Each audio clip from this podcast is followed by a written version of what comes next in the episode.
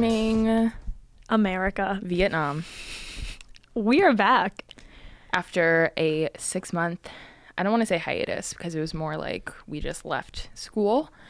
Um, And it's been harder for some reason to get back to record. Like we didn't know if we had access to the studio and like Yeah. there was all sorts of barriers, but we and are we're back now. busy. We are busy bees. Um, we can do a little life update before we get started. I feel like I sound really like Nasally? not neat, like the opposite, Oh. like throatily.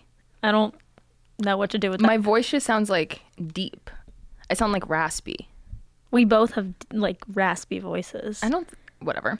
Anyway, do you want to give a quick little update before we get into the news? Yeah, I mean, so we're at BU for our senior year. Um, everything is in person. All of our classes, clubs, everything. I now have a job and an internship um, And a boyfriend of one year. and a boyfriend. It is our anniversary this weekend. So I am constantly busy and stressed and outside. all right. Yeah. Um, I'm trying to think of any interesting updates with me. I exist. Nothing. she is also busy, stressed, and outside. correct. I am applying to law school. I just took the LSAT for the second time, so we'll see how that went. Um, and that's. I think we should just get into the news because I, I feel like I feel like I feel like I can't speak. I feel like all of the episodes that we produced last year was like this was one of the only times that we were like deliberately in an academic building getting out of the house like cuz all of our classes were on Zoom or like some of them were in person but it was like not everyone would be in person. Now I feel like I feel more unhinged now because Oh, I'm constantly surrounded constantly surrounded by people, constantly surrounded by nonsense, which we will get into. I mean, it's Um, great for inspiration for the pod because chaos the is things around you us. see and hear. like when I say nothing is new with me, me baseline as a person, nothing is new. When I get into this episode, lots of things are new, except for my hatred of white people, which continues to remain Which, constant yeah, that was given to me at birth, and and continues to remain. and it will continue. Um, Should we get into the news? let's get into the news. morning. Good morning. Good morning. So, since April, lots of things have happened in the news, but we are not going to touch on the past six months um, of news because we can't. because simply go into the New York Times archives, like you'll find it. However, we are going to touch on what happened this week and get into it. So let's get started. So this Monday, Merck, a drug company, submitted an application to the FDA for emergency authorization for an antiviral pill to treat COVID. Oh, I did put the name of the drug. Okay. Do you want to attempt it? The name of the drug is Molnupiravir. I don't think that's right, but it is named after Thor and like his hammer. I'm not going to get into that because I don't think it's really that important. But the drug is inexpensive and easier to administer to high risk people who've been affected with COVID compared to current treatments. And the authorization could come within weeks and would be provided to states by the federal governments. And then from there, states decide how to allocate the pills within their region. The federal government has placed an advanced order for 1.7 million Americans. So the drug is probably going to be approved. It's just a matter of like when it's going to be approved. A lot of the news I've been listening to was like, it could be weeks, it could be months, it could be days. And I was like, that's not really helpful, but all right. And other companies such as Pfizer are already working to manufacture antiviral pills again. So while this is like amazing and like obviously this pill is going to help so many people, again, the best protection and like effective remedy against COVID is getting vaccinated. Of course.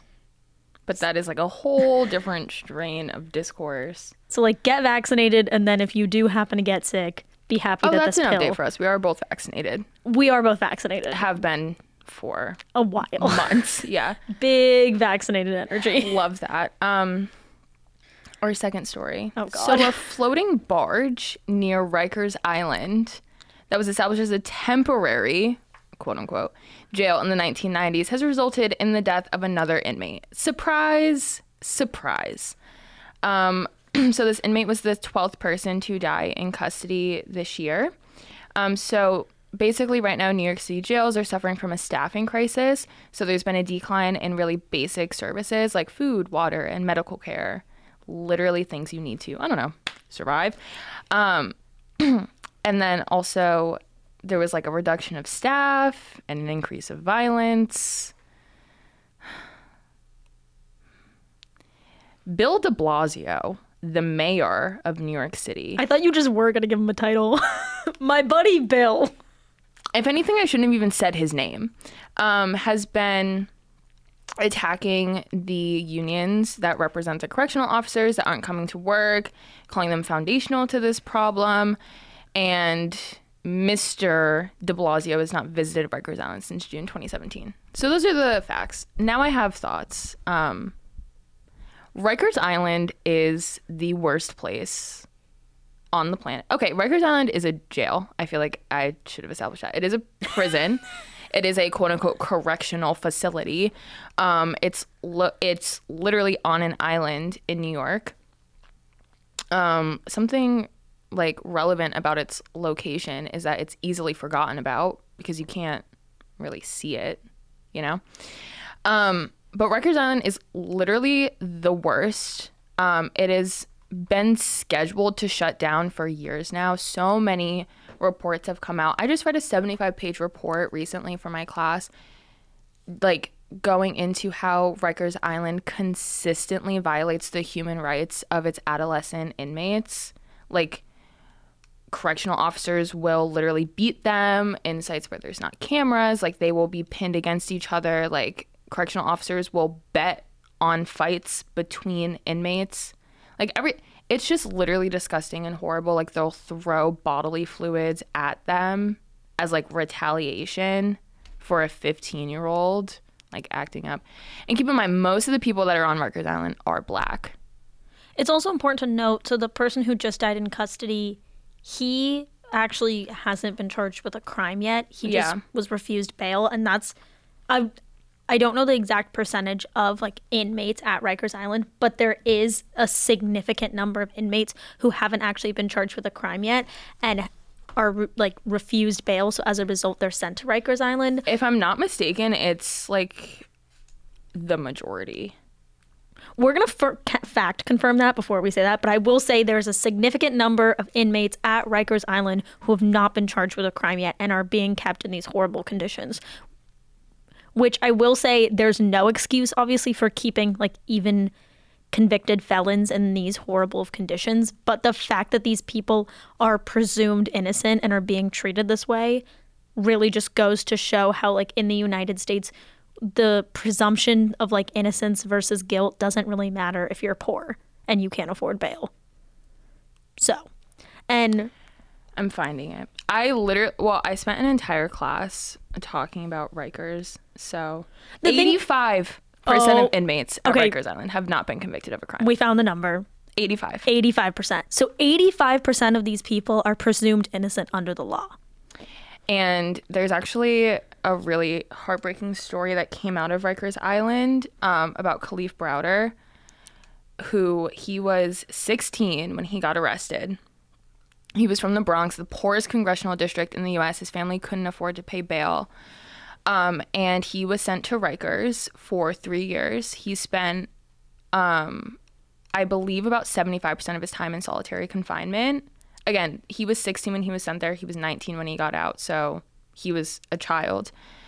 Um, and he was just subject to such horrible abuse at Rikers Island that when he was eventually released, because he was not charged with the crime that he was put into Rikers for, We should talk about the crime which he was charged for also, which was stealing, stealing, a, a backpack, A backpack, yeah.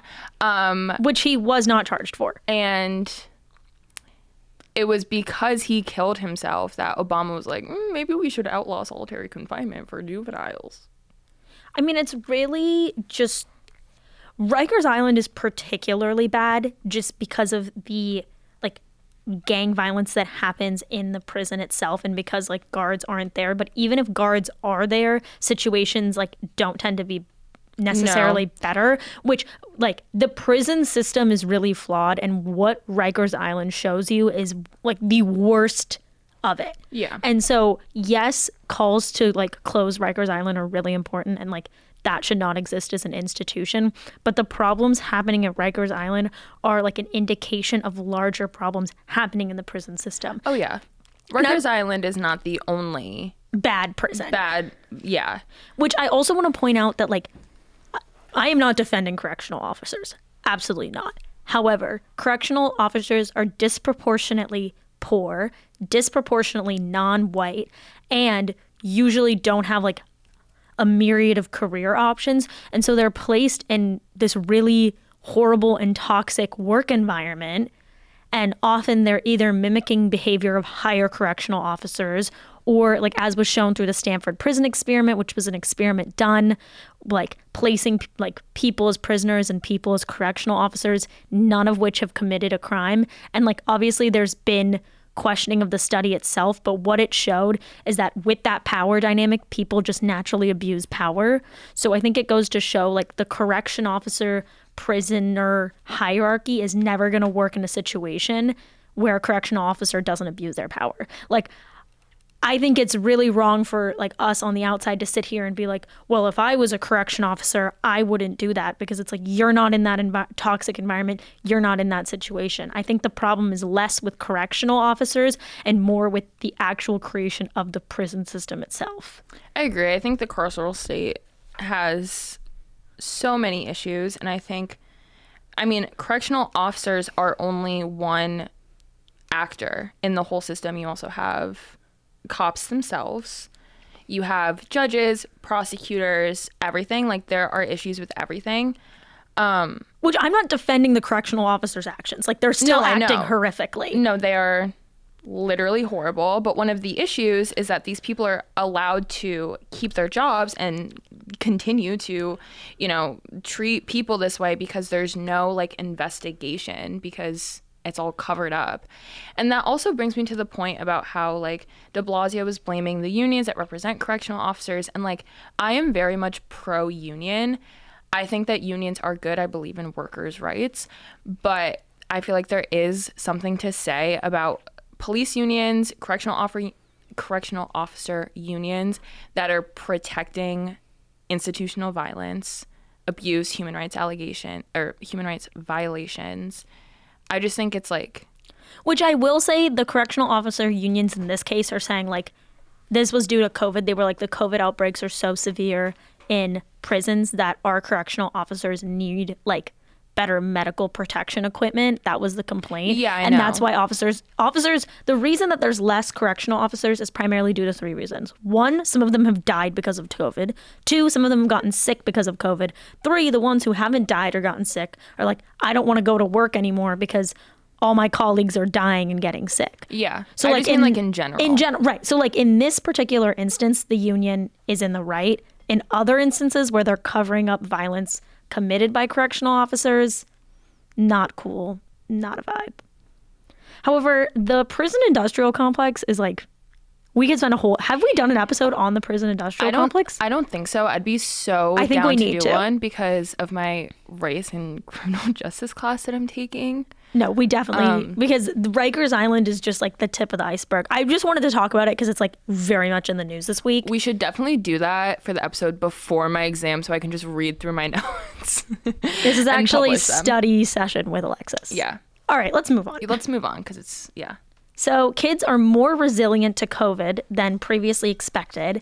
And there was a really controversial like article in the Atlantic that had this really bold title. Your unvaccinated kid is like an vaccinated grandma.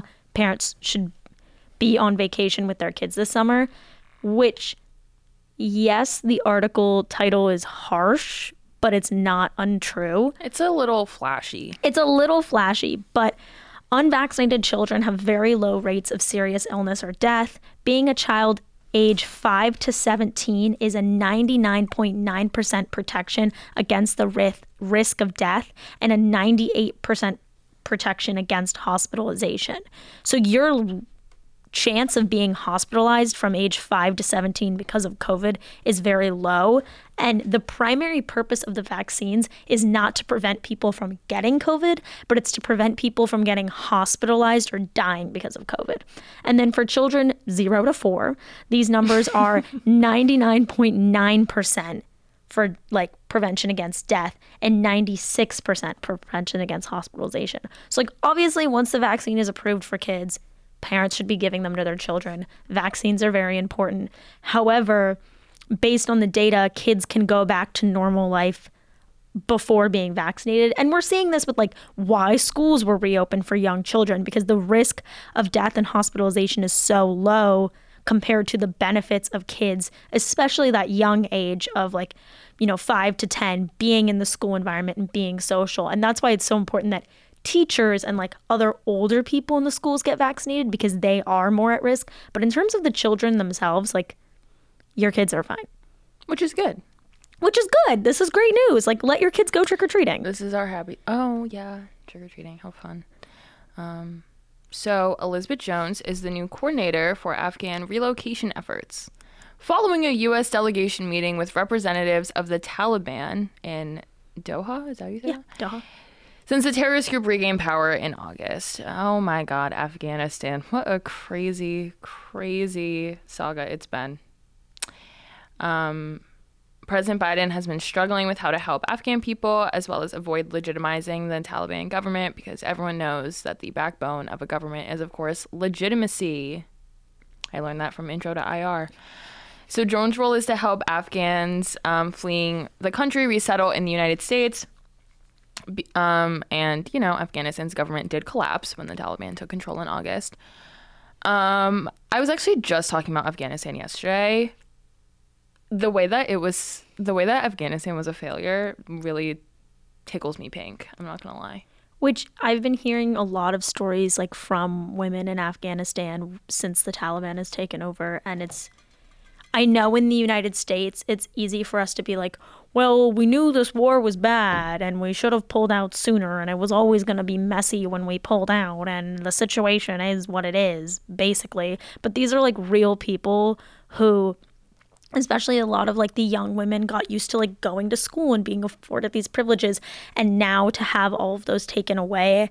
I heard a really heartbreaking story of this like young girl whose like name they obviously didn't say and basically be, so her father was like heavily involved in like the resistance against the taliban like when the us was in afghanistan and i'm just gonna like fast forward long story short now her family wants to marry her off to a talib because they think it's their only protection, and she kept refusing to say no. Um, I mean, trigger warning violence. They beat her so heavily in her genital area that she was bleeding. This is her brother. This is her father, and and even in the interview, she's like, "I like used to love my father, and it's it's horrific and this is directly our fault and we need to take responsibility for it and she had to flee her family because she didn't want to marry a talib and I mean, she tried to kill herself and her family like punished her by like pouring boiling water over her hand. Mm. And it's just the violence against women not only from the Taliban but from their own family members because of fear of violence from the Taliban and I mean she was she was heartbroken she was like I don't feel like how can you send me off to a Talib don't you want like don't you care that I'm your family and he's like well it's one life versus the life of four of us I feel like the Afghanistan situation, it reminds me a lot of Vietnam, in which we entered by choice. Well, every war is a choice, but like we entered like unprompted. And then we like very suddenly pulled out because like public opinion was finally shifting toward, you know what I mean? Like, you know what I mean? And then we leave and everything falls apart and we're like, well, that we're gone, so can't blame us. Don't pin the tail on the donkey or, the elephant. If we fine we leave afghanistan but we don't need to leave afghans in this terrible situation. We don't need to legitimize the taliban. We can work with international institutions to try to establish a different government. Like a lot of people are like well we had to leave so now the Taliban has power. It's like, okay, the Taliban has power because we left. The situation is not over. There's many things we can do. We can like provide more refugee like refugee spots because there's just a significant number of spots in the United States for people coming like from Afghanistan. We can work on resettlement programs to other countries. Like we have the money and the resources to do something. And even though these aren't Americans on US soil, their suffering is a direct result of our actions. I feel very strongly about this clearly and it makes me very upset. The US sucks. Surprise. Surprise. if you didn't know. So, to talk on a lighter note, we're going to talk about a terrible doctor who abused his power. So, a doctor at Beth Israel Medical Center in New York addicted women to pain medications, specifically opioids, and then used their dependence on these pain medications to sexually assault them. So, what this doctor Ricardo, how do we think we say that last name? No one cares. Um, what he did is he would get his patients addicted to these drugs by overprescribing them, and then once they the addiction, like once they were addicted, he would become more aggressive in front of his female female patients and I mean trigger warning sexual assault described he would grope his patients and force them to perform sexual acts. If they did not agree, he would withhold their prescriptions. And so this doctor was able to keep his job despite numerous complaints. One, because he moved from a job to like job to job from different hospitals in different states. However, other medical professionals in a particular hospital would ignore patient complaints, look the other way, and continue to protect the doctor. And when he was sent to a hospital in another state, they wouldn't give that hospital a warning. They wouldn't be like, 10 women have complained about this doctor. They would just say, send him off to another hospital and be like, he's not our problem. In 2017, he was charged with sexual assault, had to register as a sex offender, and surrender his medical license. But that was only in one of the three states that he practiced in. Um, he is currently free on one million bail. So remember all those poor black kids that we talked about in prison at Rikers Island who didn't do anything wrong? Well, don't worry, a sexual predator is free because he has enough money to pay bail. And I just thought this quote, like from the New York Times, illustrated it really well. His case illustrates failures that permanent why can't I say this quote? His case illustrates failures that permeate overnight of the medical profession, in which physicians wield enormous power within hospitals. Misconduct is underreported and often glossed over, and institutional employers are seldom held to account. Really um, bad.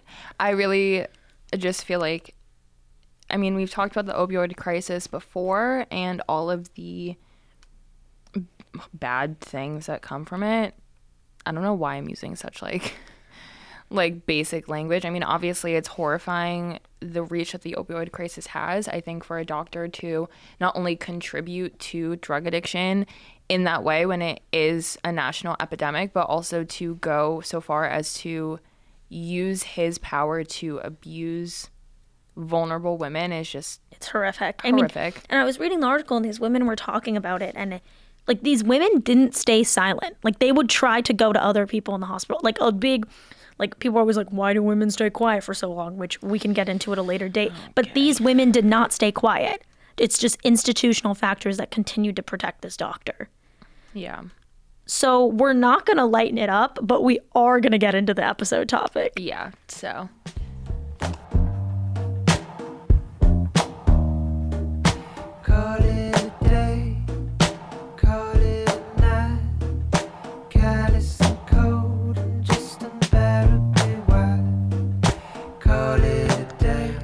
Today's episode is sponsored by Skillshare. No, I'm just kidding.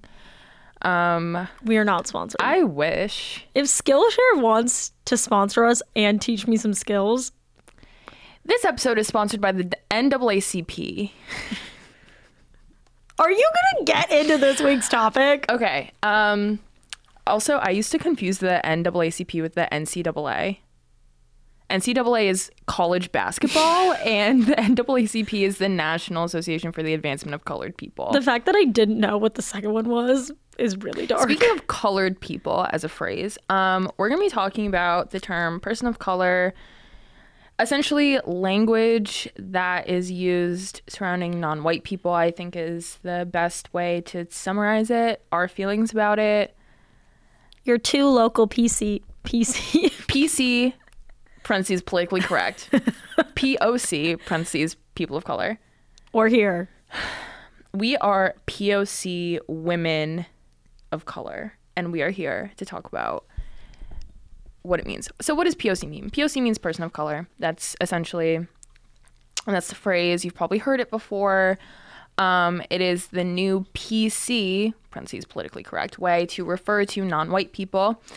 So, the phrase originated in the 1700s, and it originally referred to um, mixed people, essentially the um, children of an enslaved person and the slave owner, which is interesting. Um, but the current meaning did not come around until the late 1970s.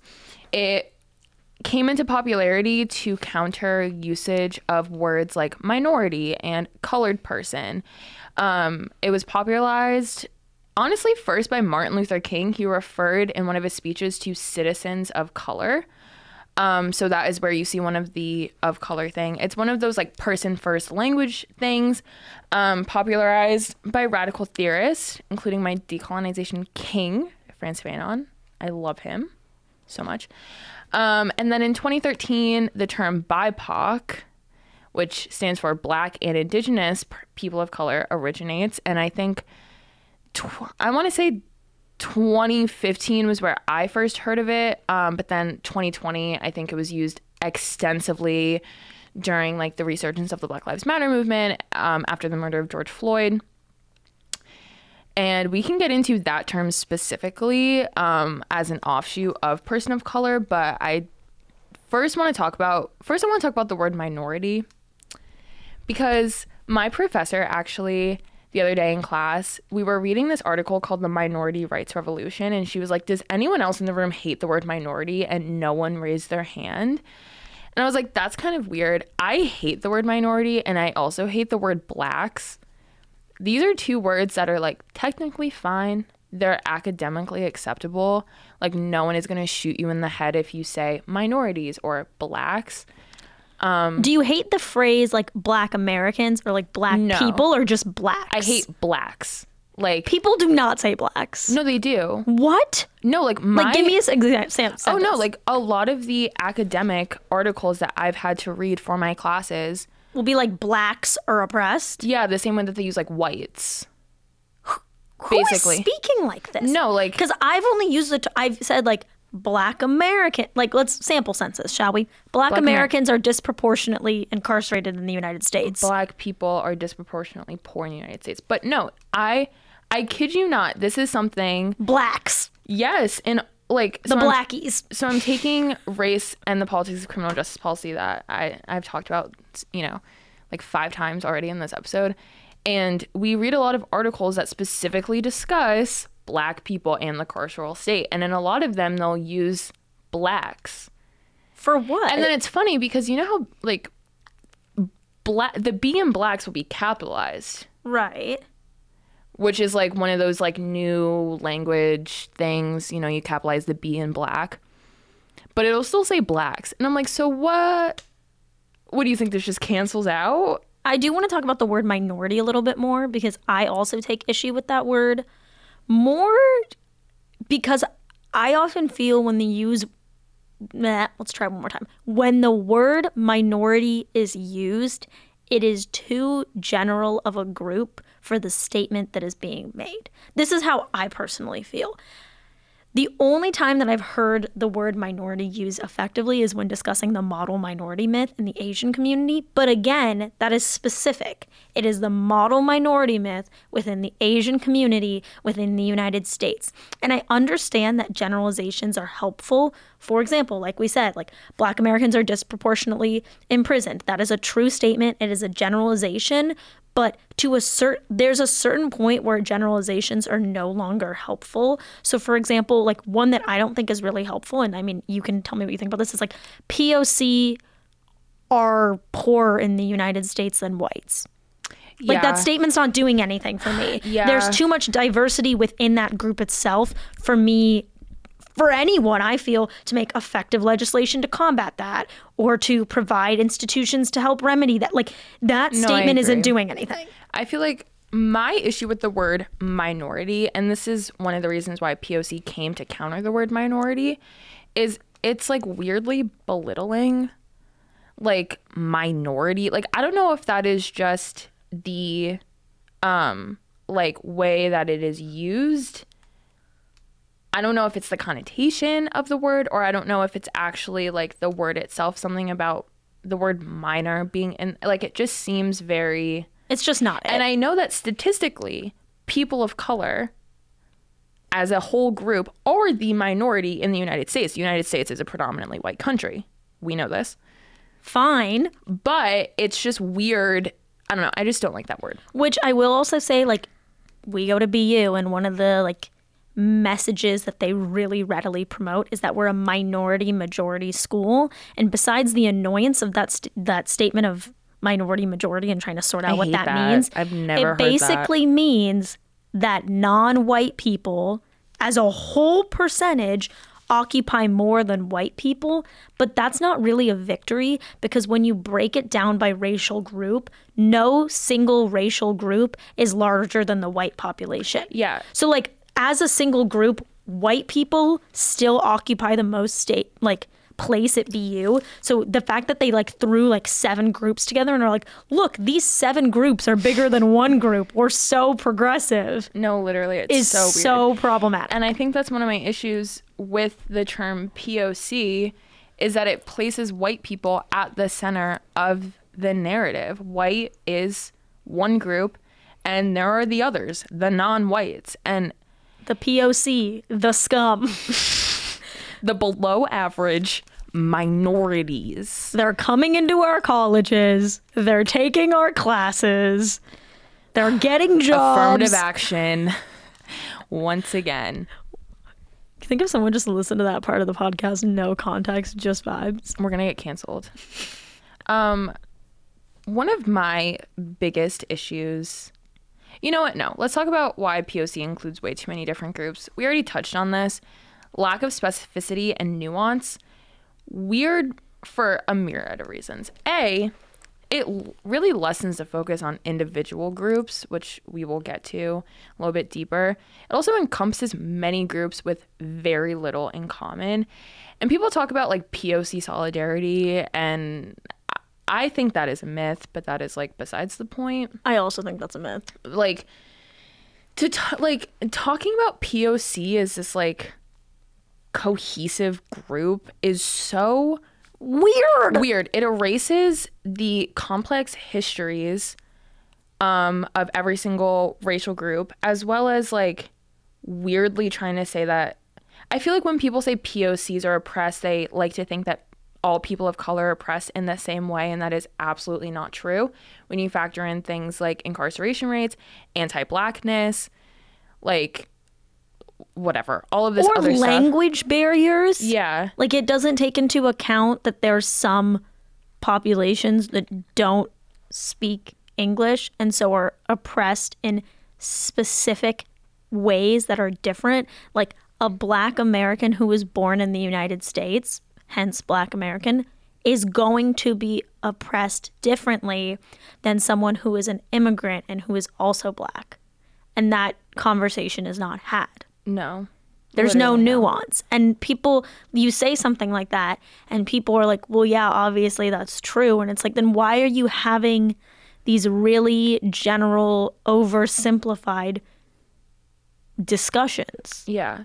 Also, I think what's interesting is how white people can be grouped into the whole people of color thing because you can be white and be Cuban.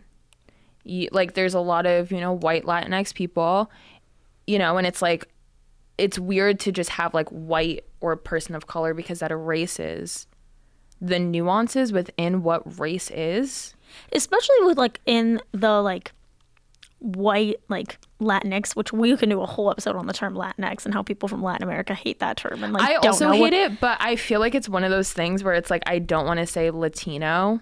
Either. Yeah. No, no, no. But it's just people from Latin America also traditionally just identify with the country that they are from in Latin America. So if you look at like Argentinians, for example, right? Coming from the Spanish, fun, flirty, fresh vibes. They are white. Yeah. So including them in a category like person of color or trying to talk about like oppression within that group is very difficult, especially because late let's try one more time. Race in Latin America is fundamentally different than race in the United States. Yeah.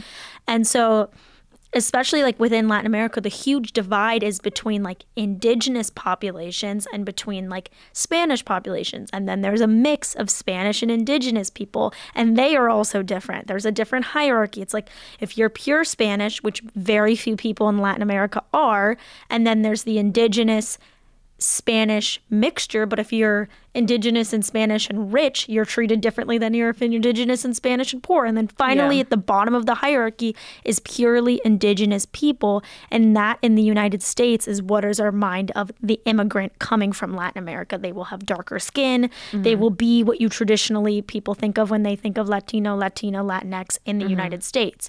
And so once again, like people in Latin America are not saying POC. They're not saying Latinx. They're either talking about someone who's indigenous, someone who's like indigenous in Spanish, but really only identifies with the Spanish part. Like th- the discussion of race is completely fundamentally different. And Yeah. our projection of trying to tell again another region how to identify their racial structure, Weird. what's up with that? My biggest issue with the term POC is how often it will be used to describe a specific racial group. And I'm going to give I'm going to give some examples. The Black Lives Matter movement is just like really awesome for POC rights. Someone did not say that. I, that's like a generalization of like people are scared to say the word black. This is like this is kind of branching off, but it's an important thing that really rubs me the wrong way. The first way that I've ever encountered this is people saying African Americans instead of blacks, Which also which I just said blacks. I see. you are the enemy. I'm the problem. Which also, not all African, like, wait, not all black people are African American. So if you call someone African American who's just black, they're going to get mad at you. It's weird. Do I need to?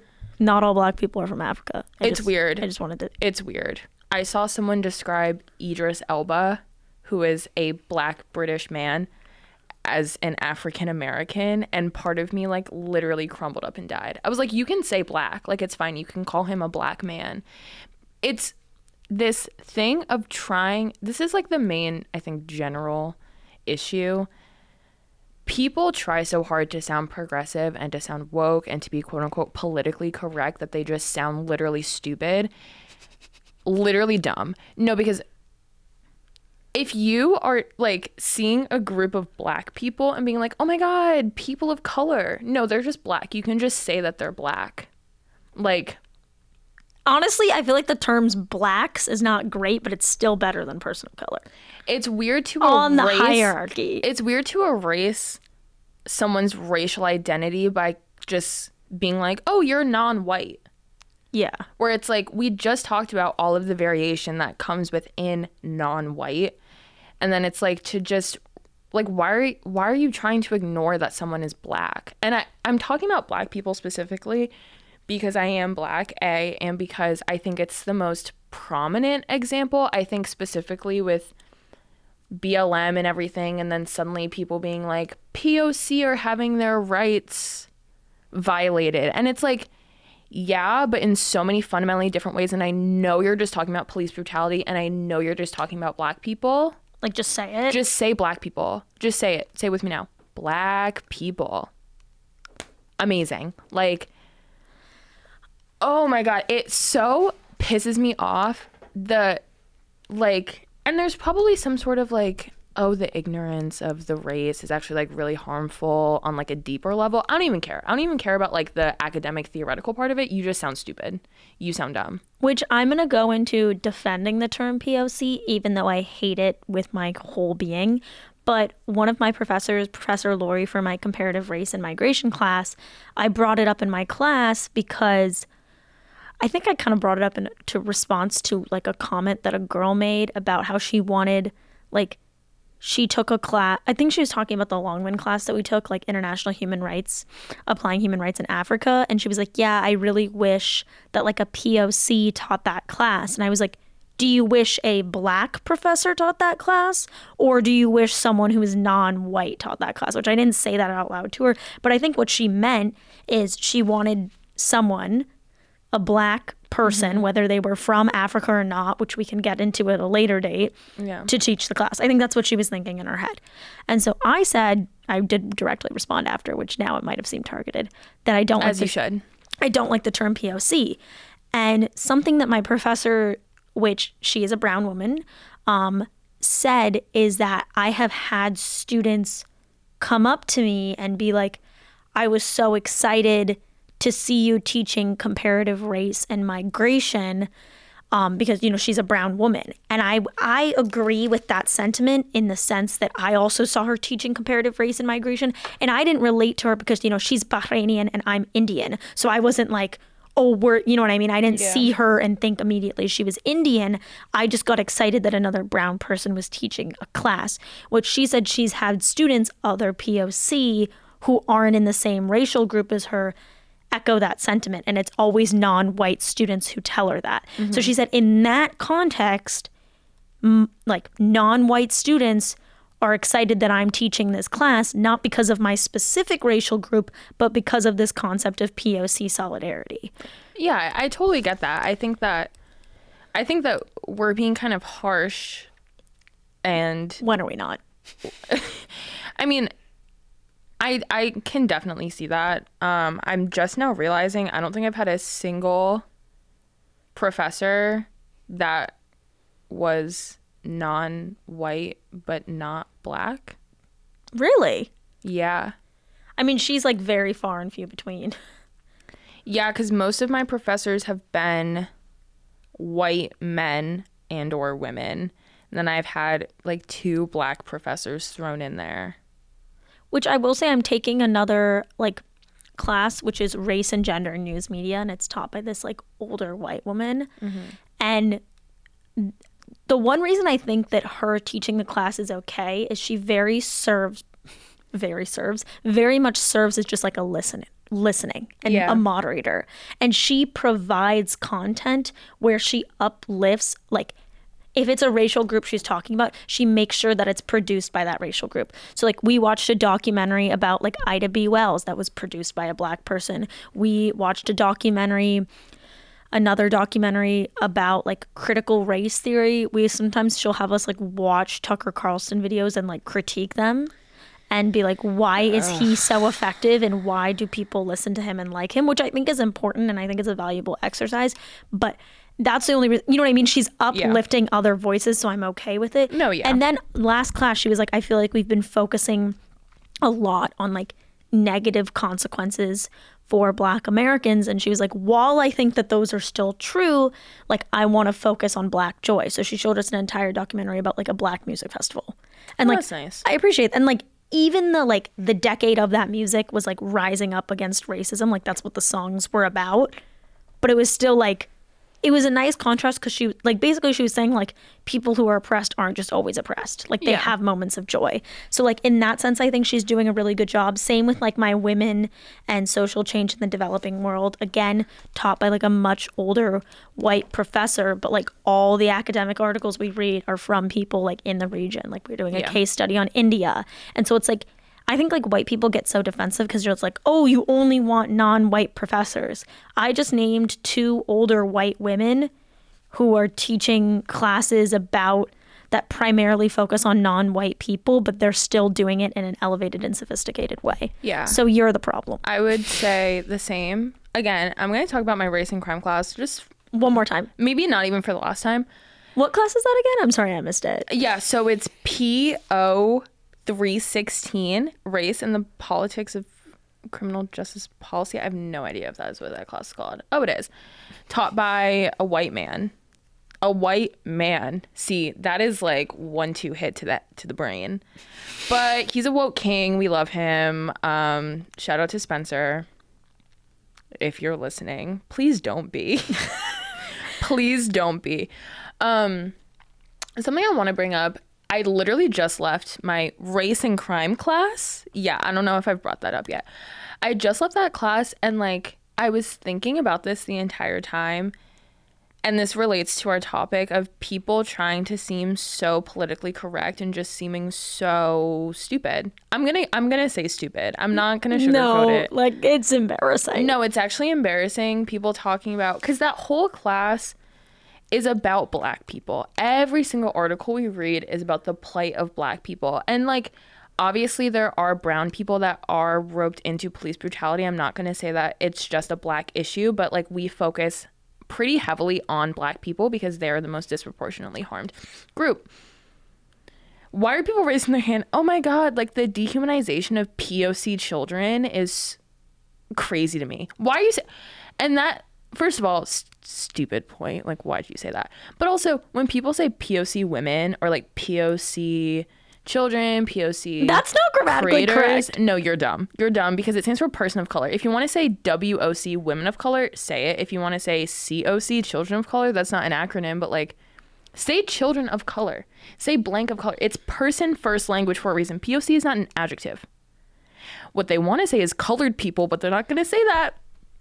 Is person of color that much different than colored people? Like, let's unpack that. Um, hashtag story time. I was facilitating an interview a few weeks ago, and this girl, the question was about like diversity, and she was like, "Oh my god, like colored people." No. No, literally, she said colored people, and I'm sitting there, uh, me, black. The other two people in the interview, like the other two facilitators, black and black, we're all black women just sitting there. She's like, colored people, whatever. And then she goes, This was probably more racially charged. She goes, Yeah, like black folks. Personally, I don't think that anyone that is not black should be saying black folks. That is racially targeted. Well, I think I think it's the context in which she said it in because I've heard people say black folks when because they're trying to include like non-binary folks. Just say people. I mean, yeah, I don't really. I don't like the word folks. I think I do say non-binary folks. Just say non-binary people. Actually, I don't know if I ever have said folks. I don't know why I'm defending folks. have you ever people. heard me say the word no, folks? just say people. That's another thing. Like, you don't need to sound so like casual and cool. Like, yeah, the black folks, because it just sounds like you're a racist old white man being like those black folk. I don't like them. I don't like them one bit. Get those colored people out of here. Saying colored people in 2021 was such a mind fuck to me. Like. I literally, I kid you not, like, uh, my face was probably like, and we were on Zoom. I was unmasked. I was like, probably like, you can't, I don't know why I'm doing that. Leah knows what I'm talking about. I did see the face. You can see my face. Colored people. Colored people. Oh my. So I just want to go with a little takeaway. Do I think the term POC is toxic? Yes. Do I hate it with my whole being? Yes. Do I think it's better than minority? Also, yes. But I think the main takeaway is if you have a specific racial group in mind, which chances are you do, just say it. Just say it. I mean, is there necessarily a better term than people of color when you're referring to the entirety of non white? Likely not. However, Why are you yourself- referring to the entirety of non white? That's what I mean. Unless you're specifically talking about white supremacy and its effects on people of color in, as individual groups within the broader umbrella of people of color. Why are you why? Why? If you're first of all, if you're going to use the term POC, examine why you're using it. And then if you are like, "Yes, this makes sense for me to use it. I've done some introspection." Please use it in a grammatically correct way. This is another Learn reminder. basic grammar. This is another reminder that POC is not an adjective, it is a noun. Thank you. That, yeah. Thank you, good night, and just shut up. Just don't Yeah, stop. just don't stop talking about POC. Just stop. no more. I can't take it anymore.